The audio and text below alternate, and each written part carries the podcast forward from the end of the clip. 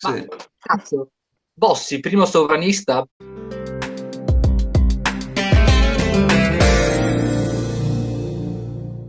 Buonasera, buongiorno, buon pomeriggio, buonanotte a seconda di quando state guardando questo podcast e bentornati o benvenuti a una nuova puntata di Sapiens Podcast, eh, un podcast appunto fatto da questo gruppo di ragazzi che vedete qui, chi già ci segue magari mm. ci conosce. E questa sera abbiamo come ospite eh, Stefano Verzè, giornalista che si occupa, esperto di politica estera, eh, veronese. Questa sera con lui parleremo, appunto come già eh, ho detto, di politica estera, relazioni internazionali, soprattutto, dato il tema del nostro podcast, eh, legate all'Unione Europea. Eh, brevemente faccio un'introduzione veloce, poi eh, cominciamo con, con, le domande. E, um, innanzitutto, chi siamo noi? Per chi non ci conosce, noi siamo un gruppo di ragazzi che ha partecipato a un progetto di eh, cittadinanza attiva che poi si è unito per creare questo, questo podcast finanziato dal Bando alle Ciance eh, di Verona.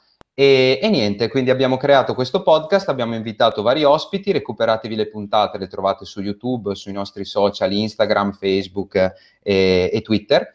E, mm, e, niente, gli ospiti che abbiamo avuto sono stati nella prima puntata Giulia Pastorella e la settimana scorsa è venuto a trovarci Pippo Civati e quindi andate a recuperarvi le puntate. Basta, io mi taccio adesso, quindi direi ehm, facciamo così. Prima domanda la pongo io, brevissima presentazione di Stefano Verzè e poi partiamo con, con le domande dei ragazzi. Quindi vai Stefano.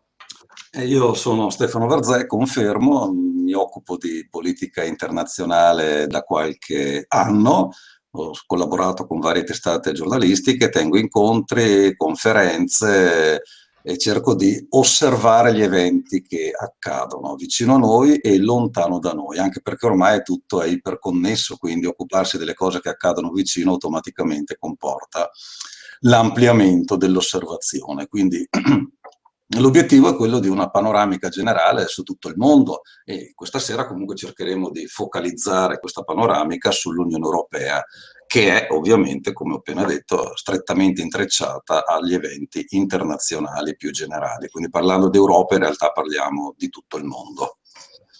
Perfetto, grazie mille Stefano. Appunto a proposito di eh, situazione attualissima, io passo la parola a Filippo che ha una domanda eh, che gli preme molto e soprattutto legata alla situazione in cui ci troviamo ora. Quindi vai Pippo. Allora, sì, a proposito dell'Europa, per partire subito con questo tema. E abbiamo visto come l'Europa ha dato una risposta decisa e importante al problema pandemia in, questi, in questo periodo.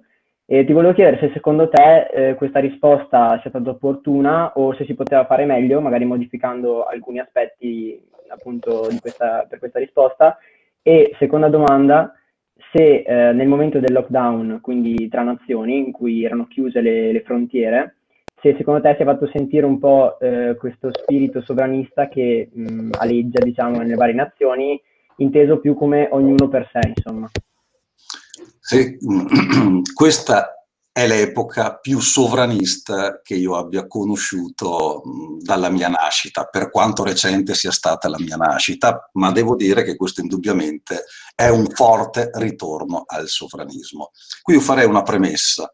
Eh, la risposta può essere insomma, articolata e posso parlare, non so, dieci minuti, un quanto tempo ho per, per rispondere ad libitum. Cioè, insomma, il, il, tempo che vuoi, che, okay. che insomma, ritieni necessario. D'accordo, grazie. Il sovranismo il nazionalismo è un carattere, direi, antropologico, che è collegato a determinate vicende, situazioni politiche, sociali e culturali, ma è insito nell'essere umano e soprattutto nelle modalità di espressione di una società. Cos'è il sovranismo, il nazionalismo? In realtà è l'inquietudine che porta a difendersi, a tutelarsi e ad affidarsi all'uomo forte. Il meccanismo sostanzialmente è questo, sempre uguale. Tra l'altro, eh, se potete, vi inviterei a leggere anche racconti, libri scritti sulla situazione in Germania durante la Repubblica di Weimar, alla fine della Prima Guerra Mondiale. Era piena di imbonitori, falsi profeti, che parlavano della necessità di un rinnovato spirito teutonico, eh, si professavano appunto profeti perché annunciavano l'avvento di una nuova religione, la salvezza dello spirito tedesco da riscattare attraverso il sangue, insomma sostanzialmente grandi ciarlatani, ma che avevano un grosso seguito popolare. Il più grande di questi è uno molto famoso, Adolf Hitler, che eh, non era diverso dagli altri, però lui è riuscito evidentemente in maniera più intelligente a convincere le masse. Ma allora cosa ci sta dietro? Quei fenomeni pur diversi nella contestualizzazione storica, hanno molto in comune a tutto quello che è sempre avvenuto nella storia e che sta avvenendo anche nei nostri giorni in tante realtà. Il sovranismo non è solo quello europeo, quello ungherese, quello polacco, c'è in Turchia, c'è in Russia, il nazionalismo c'è anche in Israele, è diffusissimo nei paesi musulmani, pensiamo all'America di Trump, come Trump sia riuscito a vincere le elezioni puntando sul nazionalismo. Allora cerchiamo di inquadrarlo a prescindere dai casi concreti. Cosa succede? Che la democrazia è un'organizzazione giuridica, sociale, politica minoritaria sul pianeta Terra. Esiste da poco. L'umanità beh, ha fatto poca esperienza con la democrazia e anche oggi se facessimo una fotografia a livello planetario ci accorgeremo che in Africa non esiste. In Asia esiste pochissimo, sì, in Giappone mh, dei cambiamenti ci sono stati in Corea del Sud, ma è assolutamente minoritaria. L'Europa è la culla della democrazia e il Nord America, però eh, una parte dell'Europa, l'Europa occidentale, l'Europa dell'Est, eh, non ha vissuto esperienze democratiche e abbiamo visto che oggi, di fronte alle prime difficoltà, quei paesi dell'Est ritornano alle aspettative autocratiche, Ungheria, Polonia, anche Slovacchia, Repubblica Ceca, ma allora cos'è il nazionalismo? Cioè, inquadriamo il fenomeno in termini generali, da Adamo ed Eva in poi sul pianeta Terra. Il problema è che l'essere umano si sente fragile, inquieto, ha paura e soprattutto quando le condizioni storiche e sociali sono favorevoli a ingenerare queste paure, difficoltà economiche, problemi reali, non inventati, disoccupazione, la mancanza di prospettive, un futuro visto peggiore del presente e quindi eh, una forte insicurezza, una forte precarietà, eh, l'incapacità di, di, andare oltre un presente molto difficile. Ogni volta che l'umanità vive in queste condizioni, beh, si creano le condizioni sociali e culturali favorevoli al nazionalismo, al sovranismo, che è una risposta sostanzialmente di questo tipo. Il sovranismo o il nazionalismo non identifica la società come formata da individui titolari di diritti, doveri, ai quali viene riconosciuta una personalità specifica. I, gli individui, i singoli, vengono sostituiti dal popolo in quanto tale, come entità astratta da tutelare il popolo che significa omogeneità culturale, religiosa, le radici storiche, i punti di riferimento, siamo noi ben definiti, amalgamati, è un popolo che deve essere riconosciuto in questo contesto di crisi, di difficoltà, quindi un popolo che deve difendersi, un popolo che compattamente, sacrificando anche i diritti dei singoli, deve lottare per la propria sopravvivenza. Ecco il sovranismo, ecco il nazionalismo, ma lottare contro chi? contro i mali reali, contro la crisi economica, contro la pandemia, contro i veri problemi. No, questi sono problemi ai quali è difficile dare una risposta. Risolvere il problema del coronavirus oggi, insomma, non ci riesce nessuno, risolvere i problemi economici è molto difficile, ci vorrà tempo, situazioni complesse, problematiche, e allora la risposta dove viene cercata e trovata? Beh, nell'esistenza di complotti internazionali esterni che ci hanno ridotto in queste condizioni. Se noi andassimo in Ungheria oggi, i riferimenti al complotto ebraico mondiale sarebbero fortissimi. Soros, che è riuscito eh, da solo o con pochi complici ad attuare un piano di sottomissione della razza bianca, in Ungheria non si dice ariana, ma comunque della razza bianca, per, attraverso tra l'altro un rimescolamento delle razze, ecco quindi le immigrazioni organizzate, per indebolirci geneticamente e quindi renderci inclini alla schiavizzazione, al dominio, un complotto. Questa è la narrazione che viene fatta in Ungheria. Se andassimo in Polonia, il complotto è visto nella Russia e nei musulmani. Sono questi grandi nemici da cui difendersi. Se poi facessimo una carrellata all'interno del mondo musulmano, vedremo che beh, la Turchia si sente aggredita dai curdi, che sono un altro popolo musulmano ma anche da tutte quelle realtà musulmane che non riconoscono l'Islam come via politica per la conquista del potere. E quindi c'è una lotta dura anche all'interno del mondo musulmano sunnita e potremo andare avanti e la Cina è imposta la propria politica nazionale su un nazionalismo contro l'aggressività americana, contro eh, diciamo potenze straniere che potrebbero prima o poi invaderla di nuovo. Infatti la Cina è attentissima politicamente a difendere e a costruire le condizioni per la difesa dei suoi 13.000 km di costa contro le minacce esterne, facendo riferimento a minacce che si sono concretizzate nel passato. Non deve più ripetersi. Parliamo della Russia, contro l'Occidente, parliamo di Trump contro eh, gli attacchi contro il popolo americano, eh, la Cina, eh, ma anche diciamo, tutte le organizzazioni internazionali che non assolvono ai loro compiti e quindi alla fine mettono in difficoltà il popolo americano, prima gli americani. Allora il meccanismo è questo. Ci sono problemi non inventati ma reali.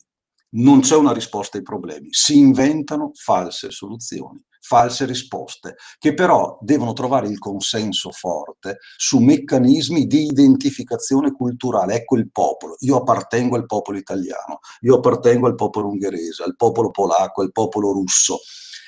Questa forte identificazione genera un'energia che deve essere scaricata contro nemici esterni contro, è sempre stato così nella storia, contro nemici esterni che ci aggrediscono, perché loro sono la causa dei nostri problemi. Senza quei nemici non esisterebbero questi problemi. Senza questi nemici non ci sarebbe il coronavirus, non ci sarebbe la difficoltà economica. Sono loro la causa dei nostri problemi. Ecco quindi che il leader Ford Erdogan in Turchia, che ha costruito una campagna narrativa di questo tipo contro le aggressioni esterne, contro i curdi, contro, diciamo, senza entrare nei dettagli, tutte le minacce che attaccavano la sicurezza dello Stato turco. Erdogan ha lavorato vent'anni e ha conquistato il potere sulla base di di questa narrazione, cioè nel far credere ai turchi di essere vittima di un grande complotto internazionale che minacciava la sicurezza dello Stato. Ecco quindi che il leader che riesce ad entrare in sintonia con le corde, diciamo, più intime di queste pulsioni popolari, beh, poi si propone come colui che è in grado di difendere il popolo da queste minacce e quindi automaticamente richiede pieni poteri, poteri assoluti, col diritto di reprimere ogni forma di dissenso e di libertà. Perché? Perché eh, i dissidenti sono nemici della patria, sono nemici del popolo e quindi si parte con l'insicurezza, i problemi reali, le inquietudini, con la costruzione di una narrazione basata sull'esistenza di aggressioni e minacce esterne. Quindi il popolo, la nazione, noi insomma uniti possiamo farcela. Io posso guidarvi, io eh, presidente, io, io che ho conquistato il potere posso difendervi da queste minacce esterne, ovviamente voi mi dovete concedere i pieni poteri affinché io lo faccia, perché in un contesto democratico non sarebbe possibile, le minacce, le insidie sarebbero troppe, e nel momento in cui io ho pieni poteri si è realizzato pienamente lo schema. Ecco cos'è alla fine il sovranismo e il nazionalismo. Una non risposta a problemi reali che ripete sempre, sempre i soliti schemi e gli stessi meccanismi. Il software è, è, è lo stesso per tutti i contesti, cioè il programma, diciamo, logico, psicologico, mentale è lo stesso, cambia un po' lo strumento, cioè se vogliamo la concretizzazione, l'hardware, quindi è chiaro che Erdogan non parla di complotto ebraico, lui parla di complotto curdo, perché in Turchia il complotto ebraico comunque non attecchisce, mentre attecchisce bene in Ungheria. Già in Polonia il complotto ebraico non attecchisce, lì si deve parlare di complotto russo musulmano. negli Stati Uniti il complotto ebraico sarebbe demenziale perché gli Stati Uniti sono il principale alleato di Israele e quindi Trump parla di, di chi minaccia il popolo americano? Beh, i poteri finanziari, i cosiddetti poteri forti indefiniti, la Cina, le organizzazioni internazionali, lì no, gli ebrei negli Stati Uniti invece fanno parte dell'establishment, certamente non vengono attaccati. In Russia c'è la minaccia continua dell'Occidente. E quindi questa mentalità si fa strada anche in Europa, all'interno degli Stati europei. L'Italia che accusa la Germania, adesso un po' meno, ma fino a un un anno fa molto di più, la Francia, gli altri paesi europei, la Germania che fa i propri interessi, vuole soffocarci, vuole strangolarci, tutto ancora in maniera molto ridotta in Italia e comunque nei paesi occidentali, nel senso che dell'Europa occidentale lì ci sono minoranze forti che propugnano queste ideologie ma non hanno ancora preso il potere, a differenza degli altri stati di cui vi ho parlato. E quindi l'Europa ha fatto benissimo con il Recovery Fund, era una risposta obbligata, se l'Europa non avesse trovato questa prima soluzione attraverso la condivisione di obbligazioni comuni, cioè un debito diciamo comune europeo, in una situazione di questo tipo l'Europa sarebbe finita probabilmente, perché avrebbe dato spazio enorme a questa narrazione assurda, ma che si ripete sempre uguale da Adamo ed Eva in poi, quella appunto del nazionalismo e sovranismo padroni a casa nostra, ma non con un'ottica elvetica di rispetto della democrazia, anche perché poi la, la Svizzera ha rapporti, è integrata pienamente nell'Europa, ma in forme diverse. Qui non stiamo parlando di articolazioni diverse, stiamo parlando del nazionalismo più becero, quello che appunto poggia sul sangue, sulla identificazione di un intero popolo con le origini, la storia, l'omogeneità etnica, con la chiusura, con l'autocrazia, con la compressione dei diritti, perché questo nazionalismo sovranismo non affronta nessun problema, ma scarica tutto sull'autoritarismo. In Svizzera invece ci può essere un dibattito sano se far parte dell'Unione Europea o meno, in che termini, ma quella è un'altra cosa, cioè l'Unione Europea non è una scelta obbligata ovviamente. Io credo molto nell'Unione Europea e penso che convenga assolutamente a tutti i paesi europei, ma questa è una mia convinzione, però paesi che ne sono fuori come la Norvegia o la Svizzera che fanno parte dello spazio economico europeo la Svizzera in modo particolare, beh, sono legittimamente fuori, ma lì non su basi nazionalistiche. Però purtroppo l'Europa rischia, rischia di disgregarsi oggi su basi nazionalistiche, quelle che hanno portato alla seconda guerra mondiale. Eh, io avrei una domanda, perché allora a me il tema del sovranismo è un tema che interessa molto, perché io da giovane mi sono, cioè, sono nato in questo mondo e quindi, cioè, interessandomi a questi temi, mi sono chiesto perché Infatti ho letto il libro Democrazia di Soros che ha citato prima perché ero curioso da, di quel lato lì. Ho letto tipo Francis Fukuyama su quel tema lì, identità. E, e insomma, cioè io mi, mi, sono sempre chiesto perché sia esploso nello stesso momento in tutto il mondo. Cioè, il problema è stata la crisi del 2008. Perché sì. a me, cioè, nazionalismo, cioè, scusi, dopo, cioè, sì, mi dà proprio l'idea di, eh, in un mondo che è diventato troppo complesso per avere soluzioni soluzioni, sì, come dice lei, non tanto semplici, proprio soluzioni. Perché secondo me, se vogliamo un tratto, cioè che ho notato io, è il fatto di non voler guardare in faccia la realtà. Perché, tipo, magari in Italia abbiamo determinati problemi, ma se un politico proponesse veramente di risolvere questi problemi, non farebbe così tanto consenso come invece può essere invent- cioè dare soluzioni, tra virgolette, finte. Quindi io l'ho interpretata come eh, una risposta alla, cioè, all'aumento della complessità del mondo e quindi in realtà dovuto alla globalizzazione, alla tecnologia. Quindi volevo chiedere insomma un suo parere su questo. Sì, sì. Perfettamente d'accordo, c'entra tutto ciò.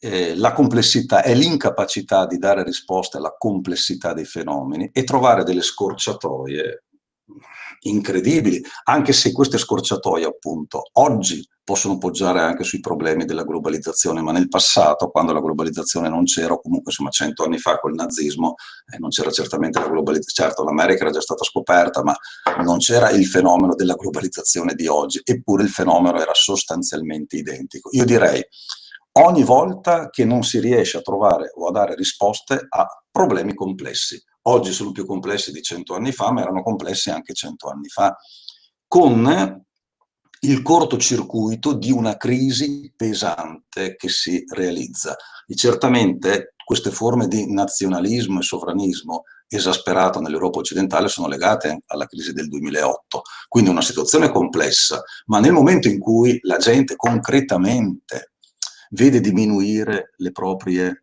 speranze per il futuro, eh, il rischio che si rifugi lì è concreto. La democrazia è una realtà molto fragile e eh, anche forse non del tutto naturale, basata su un grande patto sociale. Giustizia e libertà. La libertà, sì, i diritti in cambio della giustizia, cioè della diminuzione delle disuguaglianze, della crescita, mentre in un'autocrazia, in Ungheria, oppure se noi facessimo un viaggio, ma anche in Russia, in Russia, nella Russia più interna, sono stato anche recentemente, ma c'è una, c'è una, miseria, cioè non è Mosca. Se noi andiamo a Mosca vediamo una realtà scintillante, stupenda, ma fuori sono condizioni veramente terribili. Perché quella gente continua a votare per Putin? Non sono brogli, ma perché è stata galvanizzata, è stata resa euforica dallo spirito nazionalistico. Io ho visto giovani a vostra età, riconoscibili perché indossano magliette partite, io pensavo fossero tifosi di una squadra di calcio, invece poi ho scoperto che era la divisa, dei paramilitari che vanno a combattere in giro per Putin. E questi entusiasmi, qualcuno era senza gambe, ma chi te l'ha fatto fare? Cioè, entusi- uno spirito appunto nazionalistico che ti acceca, eh, alla fine confidi in quello, quello diventa la tua speranza. Perché? Perché la democrazia è difficile intanto da sperimentare da vivere. Si basa su questo patto, giustizia e libertà, anche nei paesi democratici, quando la giustizia viene meno, cioè disuguaglianze. Eh, perché i problemi ci sono, non è che i nazionalisti e sovranisti inventino i problemi, i problemi sono reali, si parte da situazioni che sono così, sono completamente sbagliate a mio modo di vedere le risposte, ma non i problemi. Quindi quando effettivamente la società non riesce più a garantire condizioni di uguaglianza accettabile, disoccupazione, povertà, eh, che prospettive ho per il futuro? Molti giovani, ad esempio, anche laureati che poi non trovano nessuno sbocco, insomma si crea un clima di, di pesante pessimismo per la propria vita e per il futuro. In quel contesto il patto fondativo, anche chiamiamolo non giuridico, ma psicologico, tra establishment, governo e cittadini eh, viene meno perché il cittadino non si sente più garantito. Eh, giustamente, ovvio, perché eh, se, alla fine se io sono disoccupato, non ho niente, eh, cosa me ne frega della democrazia poi? Cioè, primum sopravvivere, no? Cioè la democrazia passa in secondo, terzo, quarto, quinto, cioè proprio non, non ha più nessun peso quindi è una sfida difficile la democrazia, perché in cambio del riconoscimento di questi diritti, della libertà, delle condizioni di vita nelle quali noi viviamo, beh, deve garantire anche un certo tenore di vita, uguaglianze, prospettive di crescita, di mobilità sociale, se io ho i genitori operai, beh, posso diventare ingegnere, posso diventare imprenditore, posso cambiare, deve creare questa mobilità e questa ricchezza sociale in termini di prospettiva, in termini di uguaglianza. Ma nei momenti di crisi è molto, al di là del fatto che nessuna società è perfetta e anche le democrazie soffrono di corruzione, di tantissimi problemi, ma nei periodi di crisi questo patto psicologico viene meno. E quindi democrazia diventa una parola astratta e incomprensibile, mentre sovranismo, nazionalismo, popolo, religione, etnia, il mio territorio, quelli che sono come me, la mia comunità, questo invece servirà e funzionerà sempre perché è antropologicamente radicato nella natura dell'essere umano e quindi funziona nelle autocrazie, vedi Putin, cosa spinge questi giovani in Turchia e in Iran, anche se paese per paese ci sarebbero molti discorsi da fare perché in Iran poi c'è una popolazione giovanile che si ribella e cerca di riscattarsi, quindi è vero in parte, ma questa non risposta del nazionalismo funziona sempre, però attenzione, non può essere assunta da uno qualunque, deve essere un leader carismatico. Cento anni fa in Germania era pieno di imbonitori, falsi profeti alla Hitler, ma solo Adolf ce l'ha fatta perché era l'uomo giusto per quel contesto, deve essere eh, un profeta, un autocrate alla Erdogan, anche alla Putin, che entra in particolare risonanza con lo spirito popolare. Un altro al suo posto, uno che eh, non scusate ma qui un rumore in sottofondo, squilla, ma no, ignoriamolo. Un altro che è la musica, probabilmente Putin che chiama, non ci sta sentendo Putin, vero? Non credo. Che parlo di lui, poi lui chiama e mi minaccia, però insomma... C'è qualche cimice da qualche parte. Essere, però... Lasciamolo suonare, lasciamo che Putin si sfoghi. Il carisma è questo, io devo risultare un leader appunto in grado di parlare alle corde più intime del mio popolo. Se io faccio gli stessi discorsi di Erdogan in Turchia, probabilmente avrei credito zero, perché contano tanti, anche la postura, la storia, il modo di esprimersi. La gente deve poter dire quello è uno di noi, quello è come me, quello mi può salvare. E a quel punto il gioco è fatto. Questo è un giochetto molto più semplice della democrazia che è una costruzione complicata, come l'Unione Europea è complicata, è difficile, non è semplice, perché appunto non cerca scorciatoie. La democrazia cercherebbe veramente di dare risposte concrete e reali, ma, eh, ma, nel rispetto dei diritti individuali, perché insomma qui nessuno viene a prenderci a casa e ci mena, in Russia sì, in Turchia sì, quindi si vedono le differenze poi. Però è una scommessa difficile quella della democrazia in modo particolare nei momenti di crisi, perché nei momenti di crisi la democrazia non è efficiente, non è efficace, anzi, guardiamo il coronavirus, la Cina come l'ha risolto, ma anche con l'internamento, c'è altro che negazionisti in Cina.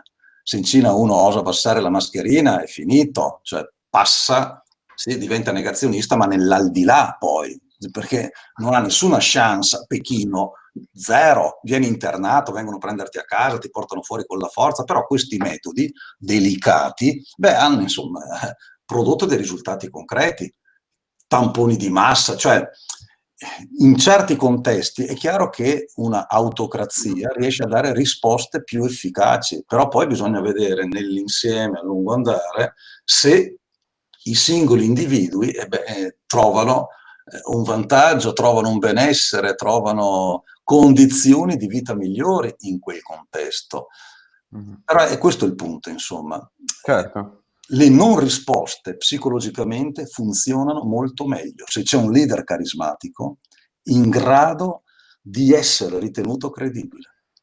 Guarda, grazie Stefano innanzitutto perché eh, oltre ad aver eh, toccato in realtà tantissimi punti e stavo proprio ragionando che servirebbe un podcast per ogni micro parentesi che è stata aperta, perché anche solo la questione Iran si potrebbe ah, fare. Ah, certo, sarebbe bellissimo fare un, discorso solo sull'Iran. Certo. Solo sull'Iran. E, certo. no, tra l'altro, la, tua, la, la risposta alla, alla, prima domanda, la domanda di Filippo eh, che hai fatto, in realtà ha eh, toccato, tra l'altro, tutte le future domande che ti faremo in questa, in questa chiacchierata, perché poi arriveranno e andremo magari un attimino più nello specifico delle cose.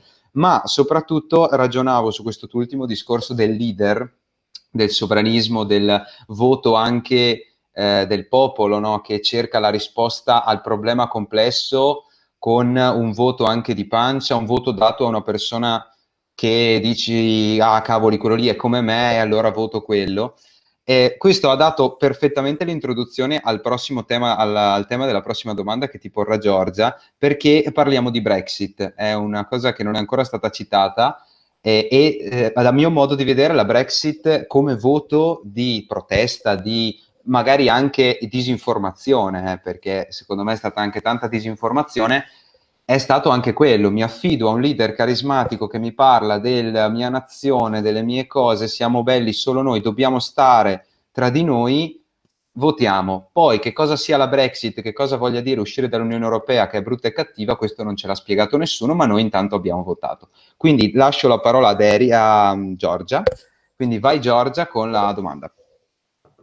Ecco, la mia domanda eh, parte da un video eh, tuo che ho guardato, eh, che è appunto sulla Brexit, dove eh, spieghi che eh, la, quindi l'uscita del Regno Unito dalla Gran Bretagna ha ehm, riacceso eh, quelle, mm, possi- i possibili conflitti che vi erano stati in passato tra Irlanda del Nord e ehm, la restante parte d'Irlanda, della Repubblica d'Irlanda, e ehm, che in generale possiamo dire che eh, la Brexit mh, mm, ha causato eh, dei grossi problemi proprio perché eh, la Gran Bretagna eh, sappiamo ehm, avere da sempre avuto un'enorme importanza dal punto di vista storico, economico e anche politico.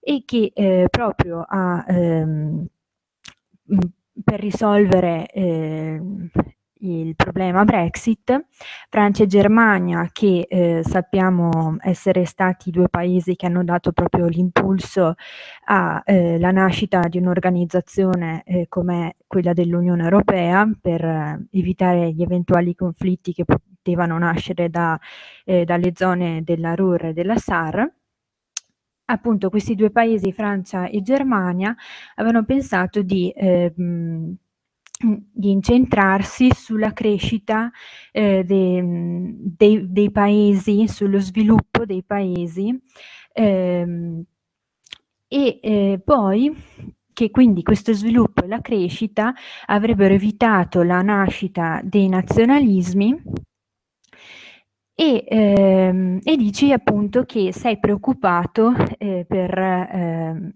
questi, queste possibili nascite di nazionalismi e che quindi l'Europa si trova ad un bivio, se continuare ad esistere o ehm, smettere di esistere.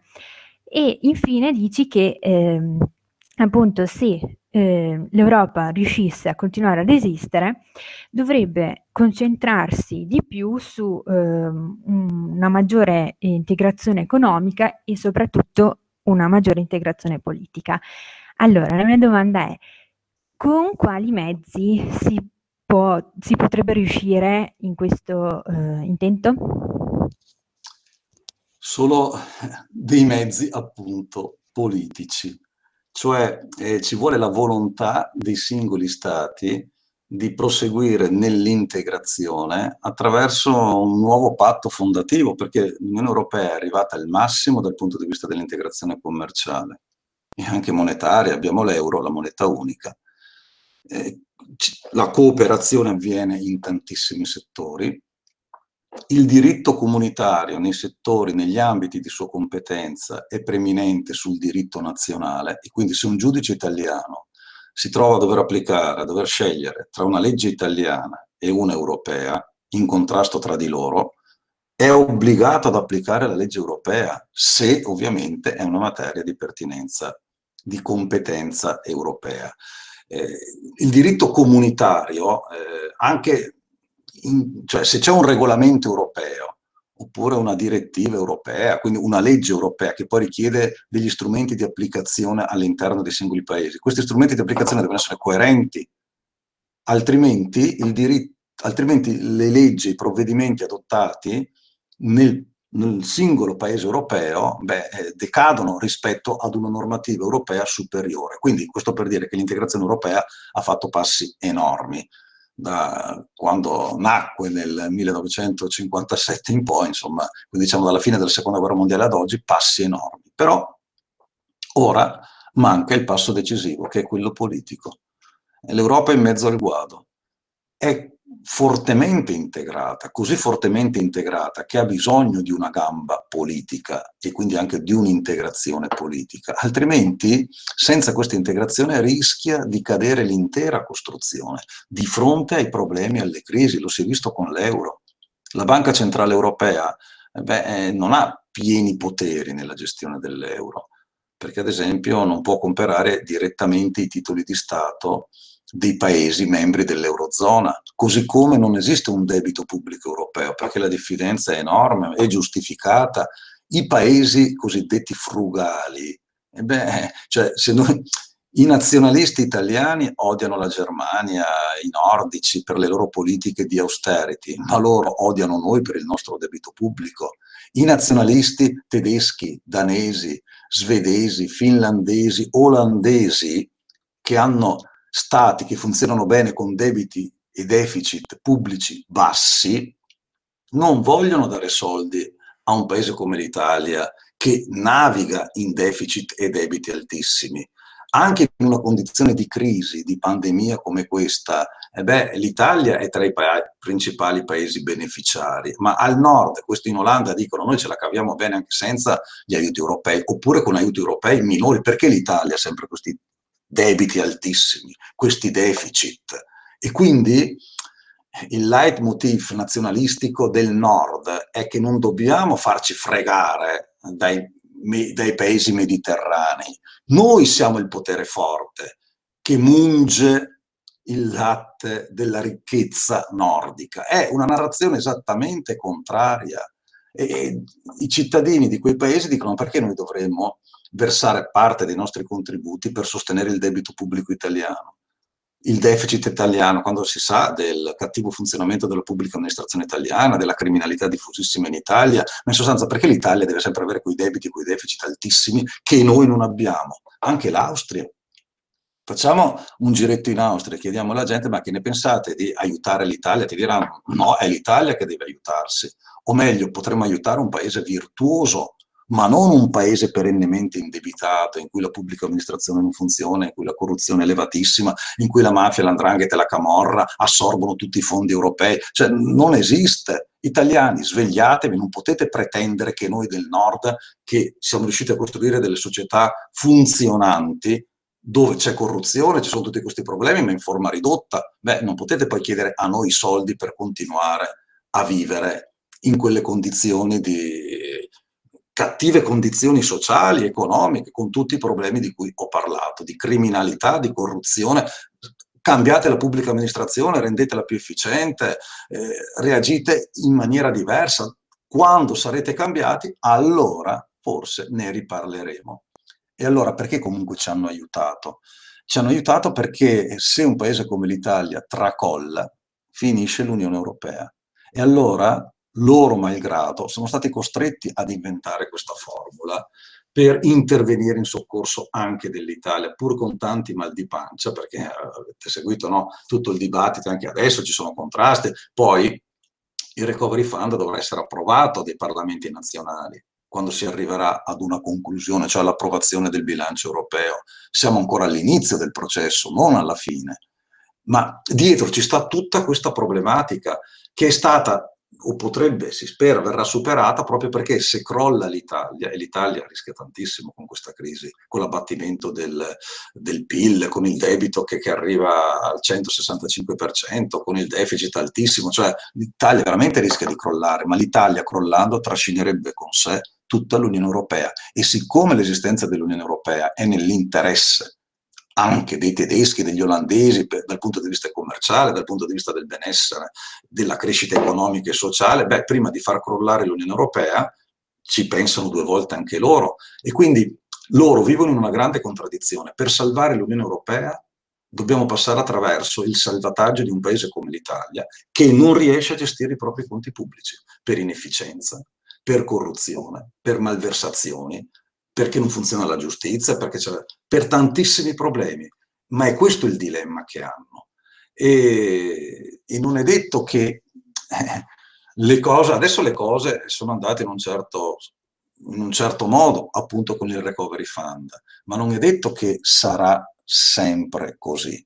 Se l'Italia dovesse sprofondare, in, e questo dipenderà anche da, dalla pandemia, da come andrà, se ci saranno altre chiusure o meno, ma se l'Italia dovesse sprofondare in una crisi durissima, beh, eh, diventa difficilissimo per i parlamenti di Olanda, Finlandia, Svezia, Austria, ma forse anche di Germania alla lunga, approvare un sostegno economico forte come quello del Recovery Fund che prevede la comunitarizzazione del debito pubblico, cioè tutti questi stanziamenti fatti di sussidi e prestiti, beh, si basano su obbligazioni europee, su obbligazioni europee basate sul bilancio europeo, cioè vuol dire che l'Unione Europea, con un bilancio di circa mille miliardi di, di euro, potrà emettere queste obbligazioni nei mercati internazionali, raccogliere soldi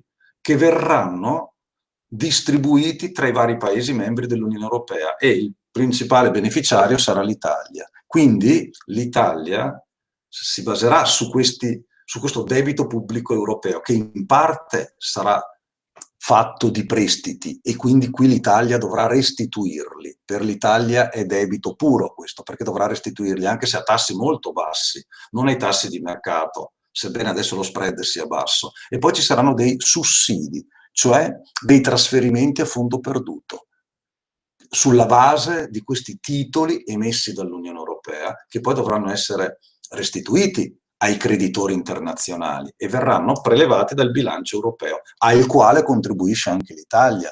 Quindi è un meccanismo abbastanza complesso questo, non è che l'Italia riceva e basta, l'Italia dà anche in cambio, però indubbiamente in questo piano di rilancio, il Recovery Fund, eh, beh, l'Italia sicuramente ci guadagna, mentre la Germania, l'Austria, l'Olanda, la Finlandia e la Svezia ci perdono ci perdono perché i soldi che riceviamo noi beh, sono maggiori di quelli che noi dobbiamo tirar fuori e per loro invece è esattamente il contrario, ma loro lo fanno non perché siano dei buoni samaritani, ma perché capiscono che l'Unione Europea va salvata. Ma fino a quando durerà questo processo, soprattutto sotto la minaccia dei nazionalismi e dei sovranismi che sono diffusi in tutta Europa, e appunto ricordate che ogni sovranismo e nazionalismo ha la sua narrazione non esiste l'internazionale dei sovranismi e dei nazionalismi, perché se noi parliamo con i nazionalisti tedeschi dell'AfD, diranno cose antitetiche ai nazionalisti italiani. Ogni Stato ha i propri nazionalisti. Il racconto dei nazionalisti tedeschi, eh, se i nazionalisti italiani ce l'hanno con la Merkel, i nazionalisti tedeschi ce l'hanno con la Merkel perché è troppo buona con l'Italia. Cioè, è una narrazione antitetica, non si metteranno mai d'accordo, proprio perché lo spirito del nazionalismo, il nazionalismo guarda solo agli interessi di casa propria e ha un racconto funzionale a conquistare il consenso in quel contesto. Il nazionalismo turco non potrà mai andare bene col nazionalismo cinese, ma nemmeno con il nazionalismo saudita, con il nazionalismo israeliano, cioè eh, ogni nazionalismo per definizione funziona solo a casa propria. Quindi è chiaro che se in Europa dovessero prevalere i nazionalismi, per l'Europa sarebbe la fine. In Europa hanno sempre imperversato i nazionalismi. Il primo, insomma, la seconda guerra mondiale, più nazionalismo di quello, era un nazionalismo sganciato dall'alto, con le bombe. Beh, per la prima volta l'Unione Europea, in maniera democratica, cerca di costruire un'integrazione forte, ma è una scommessa difficile, che noi diamo per scontata perché siamo nati in questo contesto e ci sembra automatico. In realtà eh, è un esperimento veramente difficile, unico e con tantissime insidie. Per quello che riguarda poi la Brexit, la Brexit, certo, eh, sappiamo la storia, eh, una propaganda unilaterale, ad esempio in Irlanda del Nord, ricordo insomma i manifesti, le pubblicità soltanto per la Brexit con un sacco di balle raccontate sul sistema sanitario, ma comunque anche gli inglesi che ora sperimentano, adesso ormai la Brexit ce l'hanno, che la situazione non è migliorata, non importa, se noi andiamo a parlare con i disoccupati inglesi delle fabbriche che hanno chiuso, Prima si diceva per colpa della, dell'Unione Europea, adesso non importa, anche se noi ci abbiamo rimesso, ti diranno, siamo orgogliosi di morire britannici. Vedete? Il nazionalismo che prevale non è un approccio razionale, non è che gli inglesi, la metà degli inglesi, dei britannici, abbiano votato per la Brexit sulla base di considerazioni razionali, si sono messi lì a valutare tabelle, grafici, dati economici, ma ci conviene di più questo, più quello, e simposi, convegni, congressi, con dibattiti tra scienziati e la gente che si informa, tutti con la calcolatrice. No, è un discorso esclusivamente di pancia, nazionalistico, anche se in Inghilterra questo ha portato solo alla Brexit non ha portato all'autocrazia. Il Parlamento c'è, c'è ancora la democrazia, è un paese che ha deciso di uscire dall'Unione Europea, sempre però sulla base di una ventata di nazionalismo, di questo diciamo germe che è, è, diffuso ovunque, anche se in Inghilterra ovviamente si è fermato soltanto questa fase. Adesso gli inglesi sperimenteranno la loro vita fuori dell'Unione Europea, diventando magari una colonia degli Stati Uniti, cioè quindi non sono più nell'Unione Europea, ma diventeranno il 51 Stato degli Stati Uniti. Questo lo vedranno, lo vedranno prossimamente, perché l'Inghilterra, chi ha votato per la Brexit, aveva la testa ancora all'impero britannico così come Erdogan in Turchia, vedrete che tra un po' squillerà il telefono perché anche quando lo cito lui chiama sempre, eh, su cosa punta? Sulla grandezza dell'impero ottomano, ottomano, ma vai, cioè tu vai a dire a un turco, insomma l'impero ottomano, sì c'è stato l'impero ottomano, è stato bellissimo, grandioso, il sultano, eh, ok ma adesso è diverso, no, andiamo nei quartieri di Istanbul, est, oppure andiamo nella, in Cappadocia, nella Turchia più rurale, non nelle grandi città perché a Istanbul complessivamente il sindaco è, di, è, dell'opposizione, non a Smirne che è una città occidentalizzata, però andiamo nel cuore della Turchia, lì il cuore pulsa per Erdogan, perché ci parla dei sultano, perché ci parla dell'impero ottomano, della grandezza dell'Islam, noi con Erdogan torneremo ad essere quello che eravamo. E sono convinti, non c'è il contadino della Cappadocia con appunto le sue calcolatrici grafiche che partecipa ai convegni per valutare la convenienza economica, si fa degli studi storici, dice ma quanto è realizzabile l'impero ottomano? No. E lo stesso in Inghilterra, l'impero britannico, anche se ovviamente le situazioni sono molto diverse, perché Johnson, per quanto pittoresco, eh, insomma, non ha ancora instaurato un regime autocratico come quello turco, la tradizione inglese è ben diversa. Però certo, l'animo popolare è quello, la grandezza in Italia ci vorrebbe qualcuno che riuscisse a convincere la popolazione che è possibile tornare all'impero romano. Se c'è qualcuno che ci convince, allora vedrete gli italiani, adesso il fascismo ha cercato... Ci hanno di... provato. Eh. Ci hanno provato. L'impero, il passato, le radici, le origini, cioè, e poi alla fine ti becchi dittature bestiali, ti becchi la guerra e allora rinsavisci. Meglio pensarci prima, direi. Sì, ass- assolutamente. È carissimo, però la gente non vuole vederlo perché? Perché, eh, perché sta male, non perché siano deficienti, ok? No, certo. c'è, un, c'è, disagio, c'è malessere e a presa soprattutto laddove il disagio c'è. Dove perché il mondo è complesso, cioè, certo, perché il mondo è complesso, più complesso. i problemi sono reali e quindi eh, se io poi se io sono un turco della Cappadocia disoccupato, che non ha prospettive, eh, vabbè, mi va bene anche l'impero ottomano, sì. almeno credo in qualcosa, tanto comunque non mangio. E, e in quel caso, in effetti, la democrazia non è una risposta se non certo. risponde ai suoi problemi. Sì, anche non mangiare sotto il sultano, non mangiare sotto Erdogan, alla fine... Tanto sì, non se non mangi sotto il sultano, almeno adesso c'è la tv, accendi la tv, vedi il sultano e muori contento. Esatto. Sono sì. un morto o un morituro di un grande paese perlomeno e questo ti dà una certa soddisfazione, ti, dà, ti fa sentire... Insomma, Magari poi nell'aldilà con le 72 vergini lo puoi, rac- puoi raccontare che sei morto sotto Erdogan, per carità. Motivo in più, bene, no? Perché se muori, muori in condizioni miserevoli, poi anche se sono 72 vergini ti rifiutano. Se eh. muori no, come suddito certo. del sultano, insomma, sei più ambito, non c'è dubbio. Non c'è dubbio. Assolutamente, no, mi faceva molto sorridere prima il discorso della, della, Brexit e quindi dell'Inghilterra come futuro nuovo Stato 51esimo degli Stati Uniti. Sarebbe abbastanza paradossale che alla fine il cerchio si chiude Ma... e loro diventano una colonia in realtà. Farebbe molto ridere questa cosa. No, comunque a proposito di Turchia, già che ne stiamo parlando, eh, io passerei la parola a Giorgio eh, perché aveva proprio una domanda che in realtà voleva porti rispetto alla questione Turchia-Cipro, che so che c'è, c'è ci sono de- dei casini lì, diciamo così, in quella zona lì. Quindi vai Giorgio. Sì, sì, grazie. E mi sentite tutti bene, vero? Perché sì, ho sempre sì. avuto dei problemi. Ok. E sì, io volevo proprio fare un focus sul, sulla questione turca, e partendo sì, dal, dalla figura di Erdogan, che come dici parte da, uh, da, una città come Istanbul, lui era sindaco no, di, di, Istanbul, che è una città anche molto occidentale, per poi diventare invece le, l'emblema del ritorno al, al, all'impero, quindi l'emblema del, del, del, sovranismo, del sovranismo turco. Ecco, volevo se, mh, che facessi un focus su questo e sulla questione Cipro e la ricollego al sovranismo turco, cioè Cipro già nel 74, mi pare, viene divisa eh, in Cipro nord turca, Cipro sud eh, greca, diciamo così. E quindi parte già da lì il, l'idea del sovranismo, del sovranismo, del sovranismo turco? E questo. Sì, direi di sì. La Turchia non è mai stata una democrazia, mai.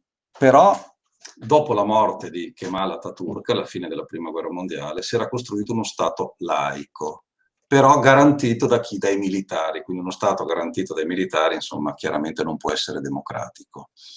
E quindi eh, la Turchia è sempre stata nazionalista, ma nulla rispetto a questa fase, perché Erdogan riesce a portare al potere un partito islamico cosa che fino a qualche anno fa, fino a 15 anni fa in Turchia era assolutamente improponibile, perché ogni volta che un partito islamico cercava di organizzarsi politicamente intervenivano i militari, lo scioglievano, facevano un colpo di Stato, il potere era nelle mani dei militari. Ma Erdogan è stato abilissimo, eh, ormai sono più di vent'anni che lui fa attività politica, gradualmente subendo anche delle repressioni dal regime di vent'anni fa, ma poi gradualmente è riuscito a divincolarsi, ad affermarsi e soprattutto a veicolare l'idea nella società turca che fosse il momento di riappropriarsi del, del glorioso passato islamico. Quindi il suo partito ha conquistato il potere un partito islamico al potere in Turchia, ma su basi fortemente nazionalistiche, non su basi svizzere elvetiche. C'è l'Islam politico, sì, nel senso che mi rifaccio culturalmente, ma in un concetto di separazione dei poteri, di separazione tra Stato e religione, e quindi rispetto di... No, tutto su una base fortemente nazionalistica, come il fascismo, la grandezza dell'impero, del passato, torniamo, e quindi ovviamente lì non poteva essere il marxismo, non poteva essere l'impero romano, il veicolo ideologico era l'Islam per Erdogan e la Turchia, e ce l'ha fatta. Ma quando tu costruisci un potere in questo modo, basato sulla narrazione nazionalistica e quindi tu ti proponi come difensore degli interessi turchi minacciati da chi? Dai curdi innanzitutto, ma non solo dai curdi, anche adesso nel Mediterraneo e arrivo anche dalla Grecia, dagli altri paesi, tutti sono nemici per Erdogan, tutti, tutti, tranne eh, i popoli affini culturalmente come quello azero che sta aiutando nella guerra contro il Nagorno-Karabakh, che è a stragrande maggioranza armena, a parte loro, eh, i popoli fratelli, non solo musulmani, ma turcofoni, tutti gli altri, insomma, sono de, de, delle minacce, dei nemici. E così ha costruito il suo potere. Quindi, qui in Turchia siamo già nel nazionalismo, autoritarismo, ma qui siamo già nella fase del militarismo, della guerra. Erdogan, per sopravvivere, ha bisogno continuamente della guerra. È intervenuto in Siria, massicciamente, adesso sta intervenendo nella guerra del Nagorno-Karabakh aiutando massicciamente gli azeri, è intervenuto in Libia dalla parte della Tripolitania, perché? Perché la Cirenaica è appoggiata dall'Egitto, un paese musulmano sunnita come la Turchia, ma che non vuole l'Islam politico. Mentre in Tripolitania c'è un regime alleato anche con alcune formazioni islamiste, vicine ai fratelli musulmani, cioè che rispecchiano l'ideologia di Erdogan. Quindi Erdogan anche in Libia è intervenuto per aiutare il governo, che è quello di Serraj della Tripolitania, che è in parte alleato con queste formazioni islamiche che eh, ambiscono alla guida di un paese, quindi alleato diciamo dell'Islam politico.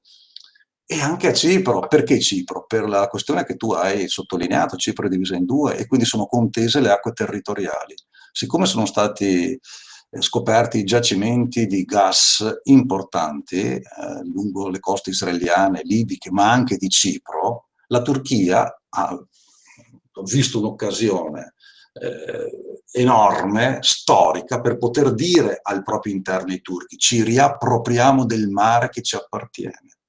Il mare attorno a Cipro e anche ad alcune isole greche è diventato mare nostrum per i turchi, un'altra ennesima occasione di propaganda nazionalistica, oltre al fatto che lì c'è del gas da eh, estrarre e quindi ci sono anche forti convenienze economiche. Ma al di là di queste, Erdogan non perde occasione per buttarsi nella mischia, perché ne ha una necessità enorme. Se tu hai costruito tutto il potere secondo questa logica e questa narrazione, ogni guerra è un volano ulteriore per il mantenimento del tuo potere o per consolidarlo. Quindi va bene il Nagorno-Karabakh, va bene la Siria, va bene la guerra in Libia e vanno bene anche le tensioni attorno a Cipro, anche se lì è più difficile perché la Turchia è un membro della Nato è un paese che in teoria aspira ad entrare nell'Unione Europea, è un paese fortemente integrato commercialmente con l'Unione Europea e quindi non può troppo tirare la corda. infatti non si è arrivato ancora ad uno scontro aperto a Cipro, soltanto a tensioni, a scaramucce,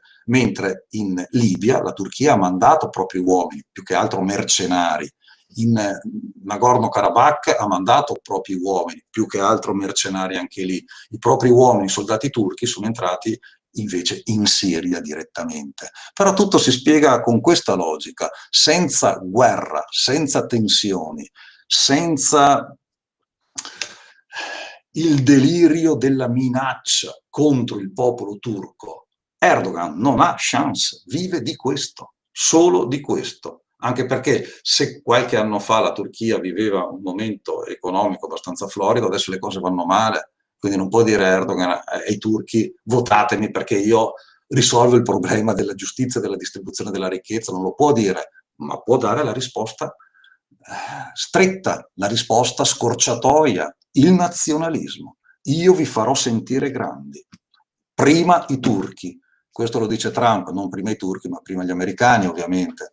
E Erdogan va oltre. Io ricostituisco di fatto, dove è possibile, l'impero ottomano attraverso la fratellanza con i popoli turcofoni e intervenendo laddove gli interessi turchi sono minacciati. E il popolo in questo modo si sente galvanizzato. Votiamo per il nostro eroe, per colui che ci difende e ci rende nuovamente grandi. Altre chance Erdogan direi che non ha, non può riciclarsi, non può fare il democratico e dire cari turchi ho sbagliato tutto, cerchiamo di vivere in pace con tutti, ritiriamo i nostri mercenari dalla Libia, dal Nagorno-Karabakh, non prendiamocela più con i curdi, cerchiamo solo di integrarli nella nostra società e viviamo democraticamente e pacificamente, volendoci bene, rispettando la separazione dei poteri, non islamizzando la società, riconoscendo i diritti individuali, liberando dalle carceri tutti gli oppositori, giornalisti, avvocati,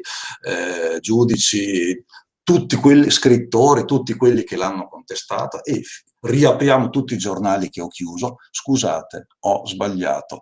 Se Erdogan facesse questo si vincerebbe forse il premio Nobel per la pace, ma eh, in Turchia ver- rischierebbe di essere trucidato, cioè lui non può andare a ritirarlo poi il Nobel, perché non ce la farebbe fisico, verrebbe ammazzato prima. Non ha chance, deve continuare così.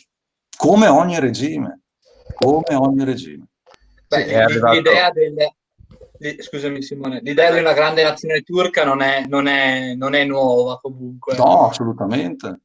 Sì, il, il, il, il, fatto cos'è? Che io rispetto, rispetto ad altre epoche storiche, cioè eh, per la prima volta la Turchia, da, sin da quando c'era l'impero ottomano, io non l'ho mai vista così sola politicamente. Cioè sì, ci sono gli altri popoli turcofoni, va bene, di Asia, quello che vuoi, però cioè, a, alla fin fine di grandi potenze che la supportano, chi c'è? E, e, mi pare che stia pestando un po' i piedi a Francia, per esempio, fra, prima di tutte. Quindi quanto può resistere questa cosa? Cioè, eh, capisco la Siria, capisco il, l'Armenia, però cazzo, la Grecia è già Unione Europea, cioè quanto puoi spingerti? Là? Infatti, con l'Unione Europea è un po' attento Erdogan, non ha sparato contro le navi francesi, greche, lì è più attento. È, è, è entrato in rotta di collisione anche con gli Stati Uniti, poi entra in rotta di collisione con la Russia, ma poi diventa... Insomma, Erdogan cerca di giocare al meglio le sue armi di ricatto. Ad esempio, che grande arma di ricatto ha nei confronti dell'Unione Europea? I flussi migratori. Se lui apre il rubinetto, adesso ospita, tra virgolette, diciamo, ospita più di 3 milioni di profughi provenienti dalla Siria, ma sono afghani, sono pakistani, nel suo territorio. Lui chiama il telefono della Merkel e le dice guarda che se tu non, non stanzi eh, dei finanziamenti consistenti, come è già avvenuto, no? 6 miliardi di euro, se tu non appoggi certe mie istanze, se tu mi attacchi, io apro il rubinetto e per l'Europa è un cataclisma grande arma di ricatto. Nei confronti degli Stati Uniti, altra grande arma di ricatto. Caro Trump, tu mi devi lasciare briglie sciolte, non, non mi devi frenare, perché comunque la Turchia eh, è fondamentale. Se pensi soltanto al controllo dello stretto del Bosforo per il passaggio delle navi militari, adesso Erdogan vuole aprire un canale parallelo, è in una posizione strategica fondamentale di cerniera tra est e ovest. E gli Stati Uniti sono militarmente presenti ovunque, altro che isolazionismo di Trump. C'è l'unilateralismo di Trump, ma i soldati americani sono più di 200.000 quelli presenti in tutto il mondo e i paesi nel mondo, tra Africa, Asia, America Latina, dove Amer- i soldati americani sono più di 1.000 con basi militari consistenti, beh, sono più di 80 però la nuova strategia dell'esercito americano è quella di essere presente ovunque nel mondo con piccole unità, pronte ad essere subito rimpolpate rinforzate. Quindi gli Stati Uniti sono oggettivamente, questo non è, non è il potere forte, sono la potenza dominante, è indubbio, e soprattutto sul piano militare e sono presenti ovunque in Europa, ma c'è le, le basi in Germania, adesso ci sarà il ritiro di 15.000 militari dalla Germania, questi verranno in Italia probabilmente, ma sono rimescolamenti, gli Stati Uniti sono fortemente presenti militarmente in tutto il mondo e difendono il loro ruolo di prima potenza, di potenza dominante. E quindi hanno bisogno della Turchia come alleato, perché se la Turchia si sganciasse, beh, per gli Stati Uniti, insomma, hanno anche delle basi militari molto importanti in Turchia, ma eh, geograficamente la Turchia eh, presidia un'area molto, molto eh, importante, che, che è l'area medio orientale, e quindi Erdogan sa di avere queste armi di ricatto. E dice all'America, vabbè, guarda, tu mi devi lasciare fare perché altrimenti io, che ne so, faccio accordi con Putin. E poi a Putin dice guarda che io ti blocco le navi nel Bosforo oppure apro il canale parallelo e da lì faccio passare navi eh, armate eh, fino ai denti americane perché ci sono dei trattati internazionali che risalgono a cento anni fa sul passaggio delle navi militari attraverso il Bosforo e devono passare attraverso il controllo turco, passano tutte ma sotto il controllo turco e non devono essere armate oltre un certo limite ma se Erdogan adesso apre un canale parallelo, artificiale, al Bosforo, lì non valgono i trattati internazionali, quindi potrebbe decidere quello che vuole poi. Quindi sono mari strategici, aree strategiche e lui sapientemente con questa con queste sue grandi armi di ricatto cerca di tenere sotto, diciamo, non il proprio controllo, ma sotto perlomeno la propria influenza, le realtà più diverse, la Russia, gli Stati Uniti, l'Unione Europea, fino a quando il giochetto funzionerà si vedrà, però finora insomma lui si è comportato abbastanza bene e alla fine l'obiettivo principale non sono nella sua testa, eh, né conosco gli psichiatri che lo curano, però eh, il giochetto è finalizzato al mantenimento del potere in Turchia, è quello che gli interessa, quello, lui deve tenere il potere in questo modo, non ha altre chance, non le ha assolutamente. Non è che possa condurre una campagna elettorale democratica per le presidenziali, impensabile, impensabile. E finché ci sono queste guerre, queste tensioni, lui ha maggiore possibilità di sopravvivenza. Senza queste eh, rischierebbe un rovesciamento di regime anche in Turchia, non per la democrazia, ma per un regime diverso magari, però rischierebbe. Grazie mille, grazie mille Stefano, davvero. Eh, è una situazione delicatissima quella della Turchia e pensare anche solo che uno Stato piccolo, chiamiamolo piccolo, che poi non è così piccolo la Turchia, però tenga diciamo in, in mano eh, sia Stati Uniti che Russia fa riflettere, nel senso che basterebbe davvero che un giorno Erdogan si svegliasse con una certa idea e potrebbe succedere veramente una catastrofe in quella zona lì e probabilmente la Turchia ne uscirebbe forse vincitrice da tutto questo, da tutta questa cosa, avendo magari eh, possibilità di questi ricatti, no? come dicevi, anche verso l'Unione Europea. Quindi la Turchia è una zona calda ed è una zona calda cioè, che, che che comunque può, può, fare, può, fare, tanto, speriamo che non succeda, però è anche, bene, è anche bene parlarne di queste cose. Ora, io ti dico una cosa, siamo, manca un 20 alle 10 circa, sì.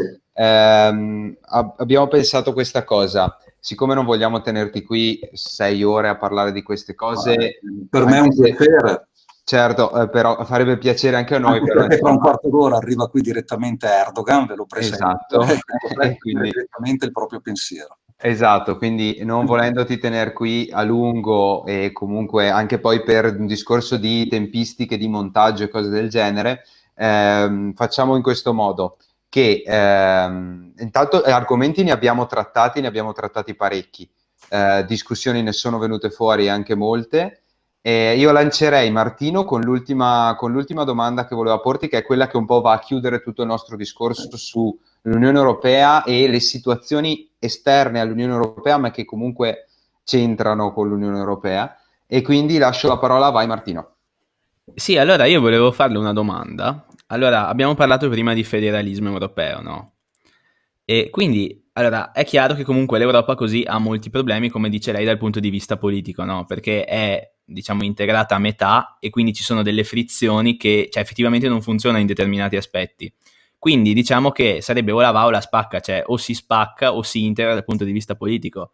Quindi arrivare, poi va, me lo dirà lei se mi sbaglio, e ehm, diciamo arrivare eh, a una federazione e quindi cioè, bisognerebbe superare diciamo, eh, scogli come il voto, l'unanimità ne, nelle decisioni, qui, cioè determinati aspetti appunto che rallentano le decisioni dal punto di vista europeo e le varie sovranità nei vari aspetti. Quindi la mia domanda è come si può arrivare ad un federalismo?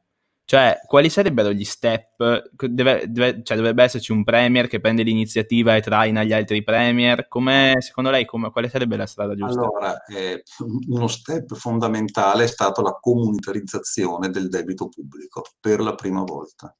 In questa forma, in queste dimensioni, anche in passato sono state molto più ristretto, ridotto. In, forma, in questa forma è un passaggio fondamentale per completare diciamo, l'unione economica, c'è l'aspetto monetario, ma con, in questo modo ci sarebbe anche quello fiscale.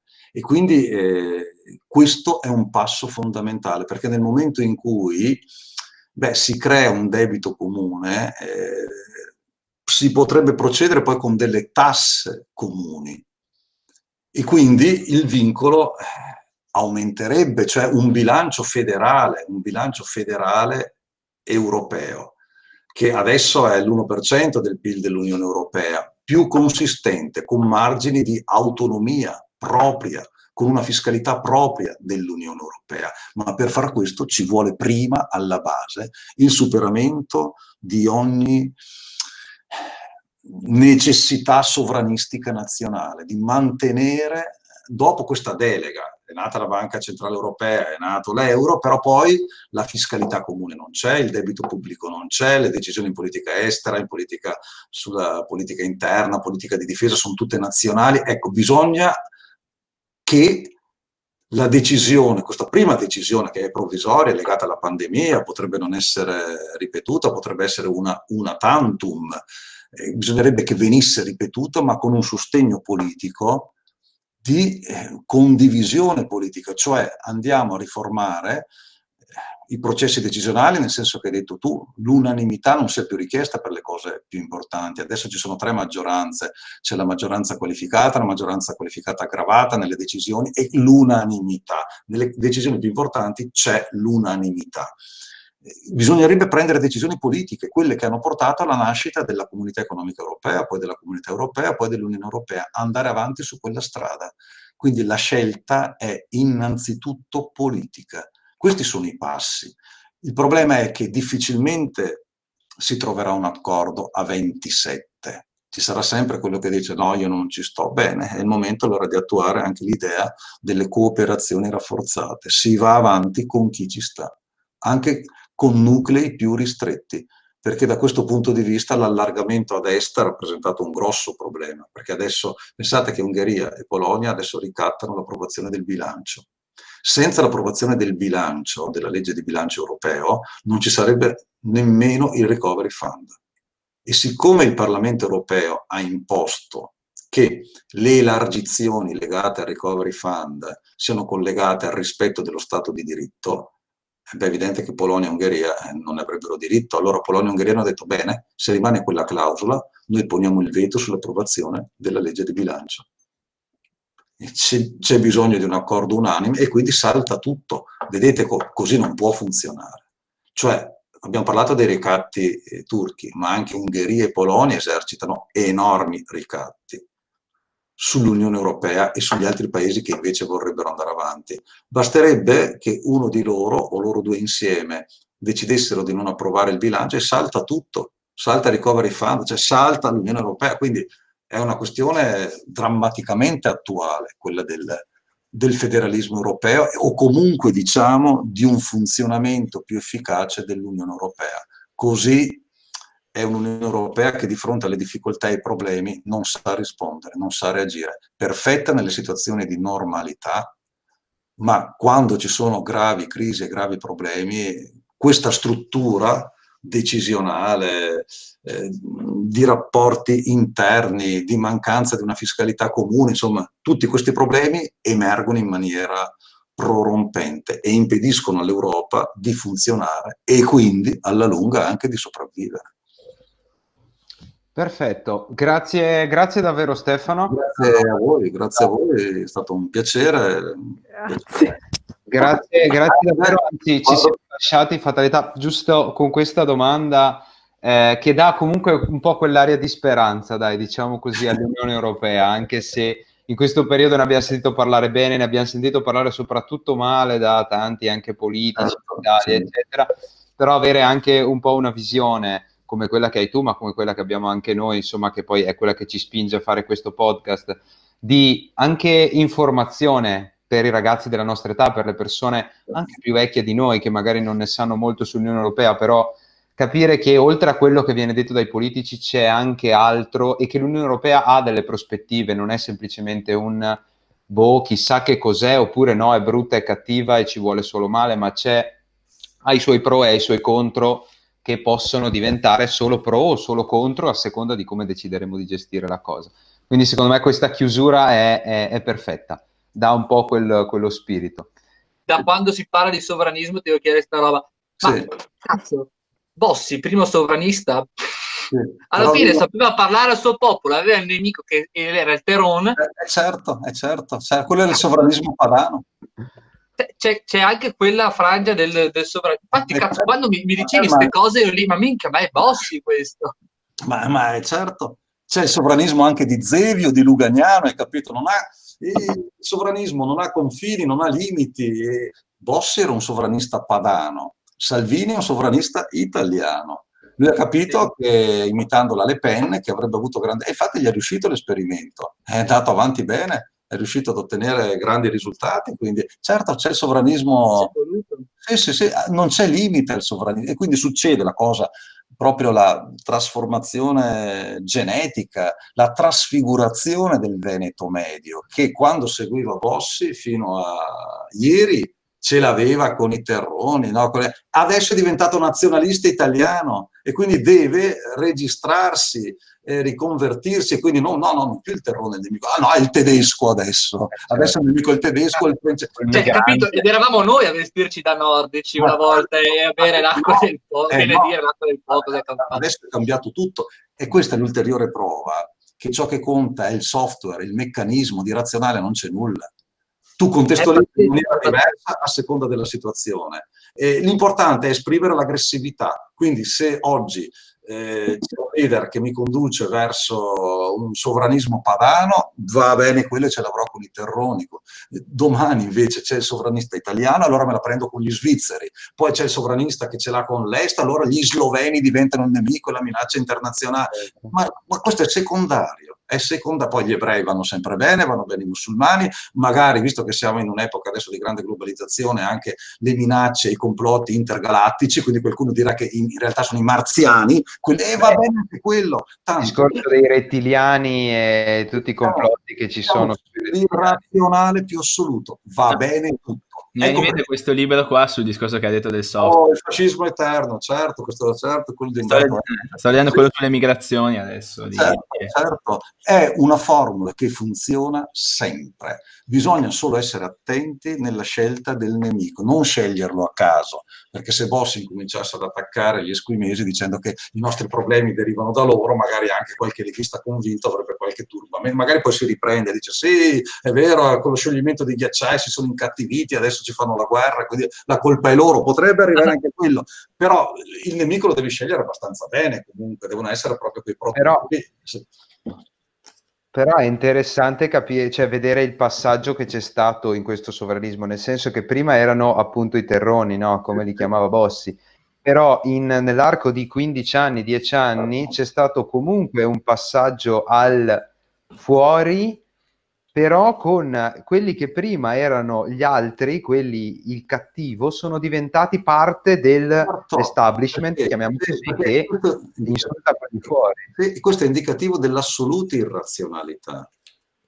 Perché se la minaccia della Padania, il Veneto medio, diciamo, no, secessionista, eh, beh, insomma, che fai? L'alleanza con i siciliani, cioè, è assurdo. Ed è, e del resto il Veneto medio interessa l'espressione di questa aggressività, quindi va a votare per la secessione nel referendum e contemporaneamente anche vota la Lega di Salvini che è nazionalista, cioè eh, quando si è votato nel referendum per eh, l'autonomia, molti c'erano le bandiere esposte in tanti, in, molti pensavano di votare per la secessione, ma come? Siamo ancora italiani, cioè, non, non, hanno capito bene, però sono gli stessi che il giorno dopo, ah, siamo ancora italiani, vabbè, allora diventiamo nazionalisti italiani è, è proprio la saga dell'irrazionalità più assoluta. Ed è quella l'arma vincente, l'irrazionalità. È l'arma vincente perché parla di una dimensione che, che, funziona, è sempre quella, non cambierà mai. E se io riesco a parlare alla tua pancia, ho stravinto. Può portarmi anche tutte le motivazioni. Quello senza dubbio. Ma questo sempre è la storia. Sempre, sempre. E oggi viviamo un momento in cui la pancia è tornata a ribollire, diciamo, ad esprimere i sentimenti più profondi. Prima no, no. Sì. no scusami, volevo, volevo, chiederti se eri dis- no, vai, vai. per lezioni private la sera, magari ci sentiamo, facciamo quattro chiacchiere, per forza con il podcast. Se no, volete... Certo, certo, facciamo altri eh. Anche, eh, anche, Ah, no, a me fa sorridere. In presenza sarebbe molto meglio se il coronavirus ovviamente ce lo permette, perché qui insomma... Ora, Marco, eh, perché 40.000 contagiati oggi in Francia. Quindi... L'idea di questo progetto... No, dicevo che l'idea del podcast, questo qui, era quello di fare una due giorni di festival sì. eh, dove avremmo invitato in presenza vari ospiti, appunto come in questa cosa qua, a parlare di Europa, par- praticamente fare la stessa cosa ma in presenza, sì, che sì. era un'idea oggettivamente carina e, certo, e che ci poteva stare. Purtroppo poi è arrivato il Covid, quindi so, so. ciao a tutti.